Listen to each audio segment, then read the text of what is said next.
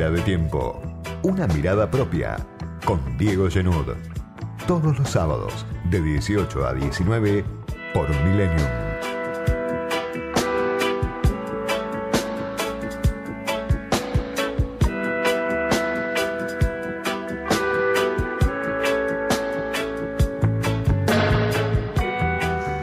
Semana tomada por tres imágenes cuando queda un mes y medio para el test electoral decisivo para el gobierno, sobre todo para la Argentina en su conjunto, para la oposición también en, algún, en alguna medida, dependiendo del resultado que obtenga el gobierno. Si el resultado es igual, es una la situación, si el resultado es mejor para el gobierno, es otra, si el resultado es peor para el oficialismo, hasta en la oposición están algunos ya preocupados pensando en que puede haber un resultado que sea todavía peor para el oficialismo. No es lo que piensan en el frente de todos, que suponen, trabajan, esperan, al menos recortar la diferencia que hubo en las elecciones primarias, en, en la provincia de Buenos Aires, en todo el país donde el peronismo unido sufrió esa paliza histórica. Primera imagen de esta semana, los números de pobreza que cada tanto nos sacuden. La pobreza del primer semestre del año. 40,6% de los argentinos y las argentinas están bajo la línea de pobreza. La indigencia alcanzó al 10,7% de la población y ese 40,6% quiere decir que hay casi 19 millones de personas que están bajo la línea de la pobreza que no llegan a fin de mes, que hacen malabares para sobrellevar su día a día en la Argentina, casi 19 millones de personas. La indigencia está en casi 5 millones de personas. Algo más que hace un año atrás, si uno mira la cifra de pobreza que acabamos de conocer de números del INDEC, hace un año atrás era un poco menos que este 40,6%, hace seis meses era un poco más, estaba en 42% la pobreza. Pero cuando uno empieza a acercarse a esos números, que golpean pero que nos dicen poco porque muchas veces desconocemos la realidad concreta que le toca vivir a millones de personas en la Argentina. La brecha de pobreza es otro dato importante la distancia monetaria que hay entre los ingresos promedio de un hogar pobre, alrededor de 37 mil pesos, que quedan muy por debajo del costo de la canasta básica, que está hoy en 63 mil pesos, casi. Es decir, que un hogar pobre reúne un 40% de lo que necesitaría para cubrir la canasta básica, que en la Argentina hoy está en 63 mil pesos. Otro dato, cuando uno se acerca, cuando mira con más detalle, en el primer semestre de 2021, la pobreza fue del 54,3% entre menores de 15 años, muchísimo más alta que ese 40,6% del que hablábamos, sin distinguir edades. Cuando distinguimos edades, cuando nos acercamos en un plano detalle a la franja de la población más vulnerable, no solo a los sectores más vulnerables, sino a los jóvenes, a los menores de 15 años, ahí la pobreza es de 54,3%, según los números del INDEC. Por eso uno puede deducir detrás de esos números hay un continente olvidado, un mundo de privaciones con el que ya nos acostumbramos a vivir. Hacemos como que no existiera, está naturalizado muchas veces, es un campo minado en realidad para la vida social, primero para ese grupo tan importante de gente que no puede llegar a fin de mes, que hace malabares en su día a día. Después para la convivencia social también se transforma, estos números se transforman en una realidad muy, muy preocupante, que no es posible admitir, que no es posible naturalizar y sin embargo lo hacemos. Y al mismo tiempo, ese universo del que hablamos, 54,3% de los pibes y las pibas menores de 15 años están en la pobreza, ese universo está subrepresentado en la crónica cotidiana. Mientras escuchamos hasta el hartazgo otros discursos, muchas veces lo mismo, esos casi 19 millones de personas no tienen voz en la crónica cotidiana, en el debate político, en los medios de comunicación, no se los escucha casi nunca. Otro dato del INDEC también, que se conoció esta semana, lo publicó Delfina Torres Cabreros en el diario AR. La población ocupada tuvo en el segundo trimestre un ingreso promedio de 44.800 pesos por su ocupación principal. Es decir, los que tienen trabajo tienen un ingreso promedio de 44.000 pesos, casi 45.000 pesos, cuando la canasta de pobreza está por encima, 63.000 pesos para una familia. Pero si se toma como referencia el ingreso mediano, sale otro número. El 50% de los ocupados en la Argentina registraron en el segundo trimestre del año un ingreso menor a 35 mil pesos. La mitad de los que trabajan en la Argentina gana menos de 35 mil pesos. Muy por debajo de la canasta básica. Por eso ahí hay otro dato que junto a la pobreza, que junto a la caída de ingresos, al derrumbe del poder adquisitivo, a la caída del salario real, lo que tantas veces la vicepresidenta recuerda con nostalgia cuando dice teníamos el salario más alto medido en dólares de América Latina, bueno, hoy tenemos el más bajo, medido al dólar oficial de América Latina. Casi la mitad de la población que gana 35 mil pesos, los que tienen trabajo, 40% de la población que está en la pobreza. Y por supuesto esto viene asociado a la desigualdad porque sí siempre hay sectores que ganan mientras otros pierden, mientras el poder adquisitivo cae. Una imagen también de esta semana asociada a estos números, por lo menos yo la asocio a, este, a estos números. El desalojo con topadoras, con camiones, con casillas incendiadas en un operativo policial en la Villa 31, una toma, un asentamiento que se había titulado, que había bautizado el asentamiento La Fuerza de las Mujeres en el barrio Carlos Mujica, en la Villa 31, y el gobierno de la ciudad, Horacio Rodríguez Larreta, lo desalojó después de dos o tres meses, más de 100 familias que no tienen a dónde ir. Es la punta del iceberg, lo que vemos en ese desalojo del gobierno de la ciudad, un desalojo de Horacio Rodríguez Larreta, candidato a presidente, que estuvo en Estados Unidos la semana pasada, pero que se puede comparar también con el desalojo que hubo en Guernica, en provincia de Buenos Aires, ejecutado por Axel Kisilov, por Andrés Larroque, por Sergio Berni en 2020.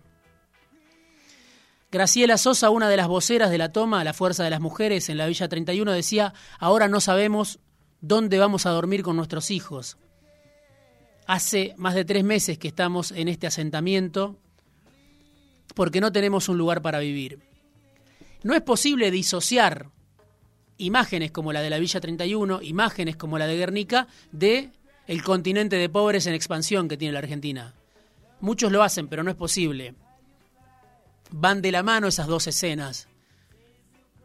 Familias que viven en un asentamiento con 19 millones de pobres, de hombres y mujeres que están bajo la línea de la pobreza. Porque los alquileres en la Villa 31 son impagables, también, para una parte de la sociedad. Así como para la clase media los alquileres son impagables hoy en la Argentina, porque crecen muy por encima de la inflación, también para los sectores bajos son impagables, muchas veces incluso en asentamientos precarios, en barrios vulnerables.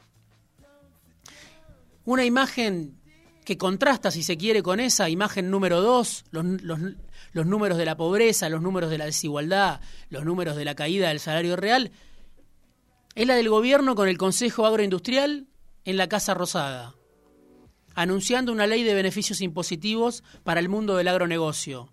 El presidente, la vicepresidenta, juntos después del temblor, después de la crisis pública de hace apenas dos semanas, otra vez Alberto y Cristina juntos con una figura clave, quizá desconocida para el gran público, Julián Domínguez, ex ministro de Agricultura de Cristina a la salida del conflicto de la 125, el que vino a poner paños fríos después de la batalla con el activismo rural, con el campo, después de la resolución 125, que fue candidato a gobernador, que perdió en la interna con Aníbal Fernández en 2015, y que ahora vuelve para apagar el incendio. Un ministro empoderado en un gobierno débil, según una nota también que escribí para el diario ARA en los últimos días. Julián Domínguez es una figura clave, lo fueron a buscar.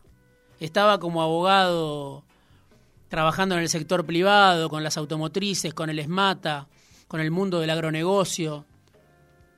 Lo fueron a buscar porque el cristinista que estaba a cargo de Agricultura no había podido hacer oír la voz del gobierno ni desactivar ninguno de los frentes de conflicto que el gobierno tuvo en este año casi y medio de gestión. Por eso este anuncio en la Casa Rosada con Alberto, con Cristina, con Julián Domínguez, con casi todo el gobierno, con gobernadores, muestra un gobierno sediento de dólares, un gobierno débil, que necesita aumentar las exportaciones. Era un proyecto de Felipe Solá, el canciller al que echaron cuando estaba en vuelo hacia la cumbre de la CELAC. Y un proyecto que tiene el apoyo de las grandes cerealeras argentinas, nucleadas en Ciara Sec, de la Bolsa de Cereales, también de, otro, de otras entidades del campo, como los productores avícolas o los productores de maíz pisingallo. Hay alrededor de 50 entidades en el Consejo Agroindustrial Argentina que se había reunido hasta el hartazgo con el gobierno, pero esta ley no la había conseguido. Ahora muestra de la debilidad del gobierno, también de que llega un ministro como Domínguez, que quiere aprovechar el aval político que tiene. Dicen que lo llamó Alberto, pero también lo llamó Cristina. Esta ley es una de las primeras fotos que le aporta un profesional del poder como es Julián Domínguez al gobierno. Cambió las expectativas, dicen en el agronegocio, en muy poco tiempo. Julián Domínguez defendió el trigo transgénico también ante las críticas de la industria molinera brasileña, por ejemplo, dijo, no me van a venir a decir los brasileños qué tengo que hacer con la producción nacional. Claro, el trigo transgénico está desarrollado por Bioceres, una empresa rosarina de la familia Truco. El primer trigo transgénico del mundo, Julián Domínguez dice, yo lo impulsé a ese proyecto hace 10 años y lo voy a defender. Una imagen fuerte que deja la última semana de septiembre, el gobierno y el agronegocio sentados en la misma mesa una vida después. En un contexto mucho más delicado que cuando Domínguez fue ministro hace más de 10 años. La economía está mucho peor, los que se cayeron del mapa son varios millones más, como muestran los números de pobreza. La inflación es el doble que hace 10 años, ahora ronda el 50%. Y la deuda que dejó Macri es impagable, 44 mil millones de dólares que tiene que negociar el gobierno. Todos unidos detrás del proyecto para aumentar las exportaciones. ¿Quién puede estar en contra? Bueno, pocos, por lo menos en la clase dirigente, nadie está en contra. Ni los empresarios, ni el establishment, ni el gobierno, ni la oposición. Se oponen los que rechazan el modelo extractivista atado a la soja. Pero para Julián Domínguez no hay discusión en este tema.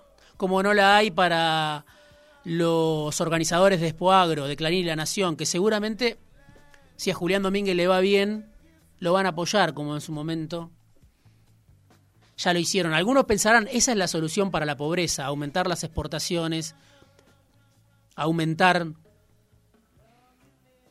la producción, aumentar la producción del maíz transgénico, del trigo transgénico, de la soja transgénica.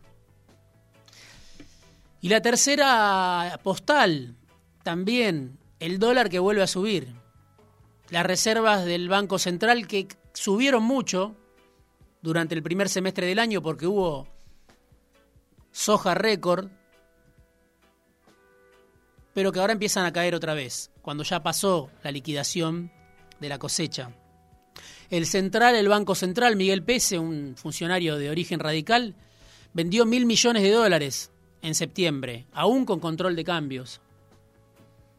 Y lo que se nota es la presión por la devaluación, la brecha cambiaria, que está entre el 90 y el 100%, depende del día.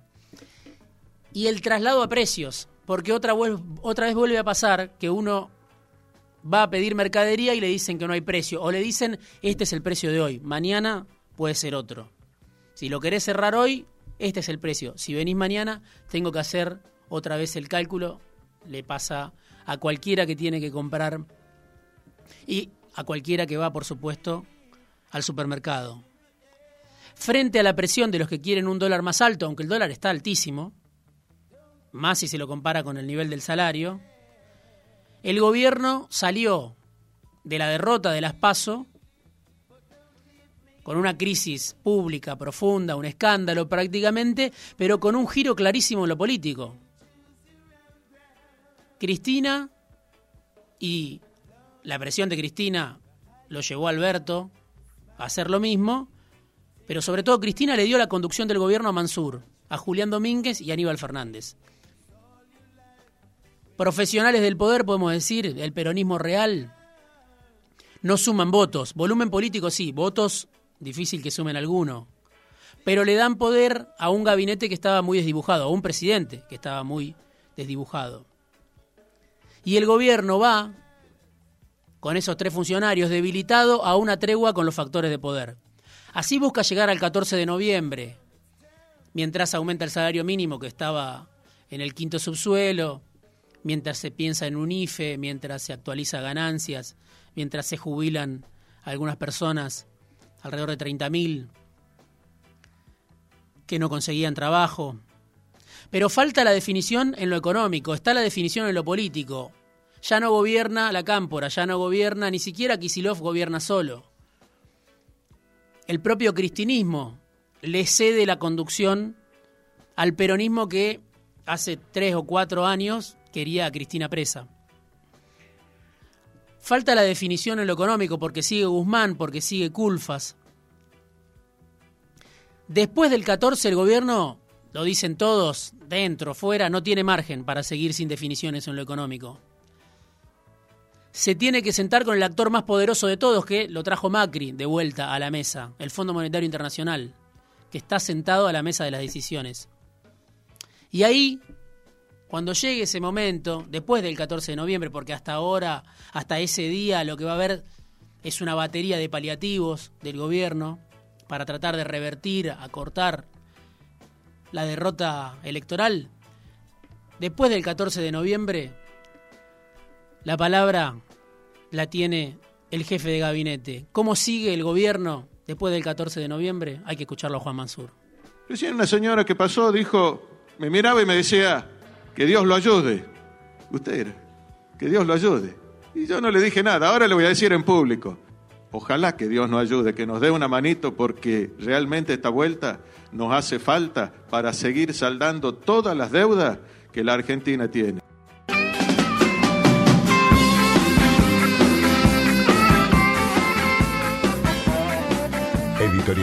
Análisis, conversaciones, entrevistas, fuera de tiempo.